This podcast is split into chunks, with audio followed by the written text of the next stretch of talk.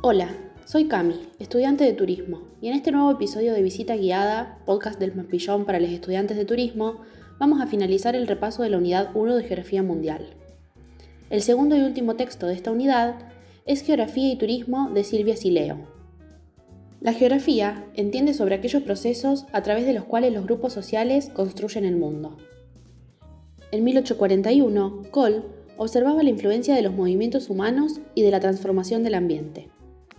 En la comprensión del ambiente incluimos al medio físico como a la sociedad que en él se inserta. Toda actividad de la humanidad afecta al medio natural como también al social. El turismo, como cuidador de la naturaleza, que no tiene derecho absoluto sobre ella, sino el deber de preservarla al mismo tiempo que la utiliza para sobrevivir, afecta a las áreas que comprende como a la sociedad que en ella se involucra. El punto de encuentro entre geografía y turismo es el espacio, la observación de las características geográficas en intervenciones turísticas ayuda a comprender al turismo desde la óptica de la geografía. El espacio surge como soporte de los sucesos e investigaciones de un geógrafo sujetas a un espacio que actúa al mismo tiempo como origen y producto.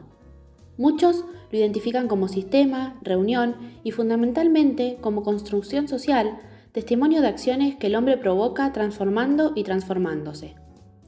Esta mutación constante del espacio permite entender las marcas dejadas en la historia de la humanidad.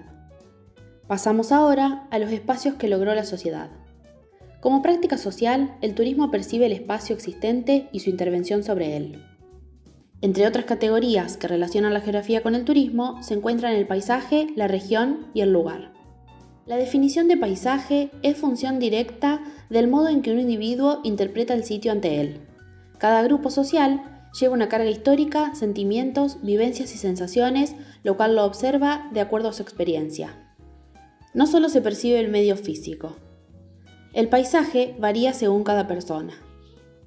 El lugar, según Auger, es aquello con lo cual el hombre se identifica, sitio en el que el tiempo y espacio se combinan en la constitución de una significación particular que lo hace diferente de otros lugares. La sociedad construye el espacio que habita a través de sus prácticas económicas, culturales, sociales, psicológicas y ambientales. El hombre observa el espacio que lo rodea y puede encontrar la satisfacción de sus necesidades. Las acciones a realizar son dictadas por sus lógicas particulares. En el turismo, las prácticas por actores sociales imprimen modificaciones al espacio. La actividad turística detecta aprovechamiento del elemento potencialmente turístico y la visión de transformarlo en un producto turístico. El espacio geográfico se convierte en espacio turístico donde confluyen el paisaje, la sociedad y otros elementos de la experiencia turística.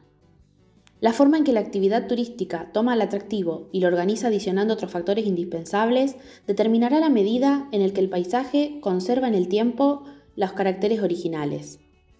Los lugares cambian una vez que el turismo los detecta, tanto para el que los habita como para el visitante. Confrontan sus necesidades, la de defensa y la de consumo, la del rechazo y la del encuentro con lo buscado. Modifican al que llega y se va, y al que está y permanece. Los factores físicos, sociales y económicos susceptibles a la actividad turística condicionan tanto su uso como su conservación y la continuidad de su utilización. Otros factores, como los procesos de producción del espacio, le dan sus características actuales a cada lugar. Dentro de ellos, reconocemos por un lado infraestructuras de acceso, superestructura turística y servicios, y por el otro, representaciones sociales, psicológicas y simbólicas de los residentes hacia los visitantes. De esta manera, damos por finalizado el repaso de la unidad 1.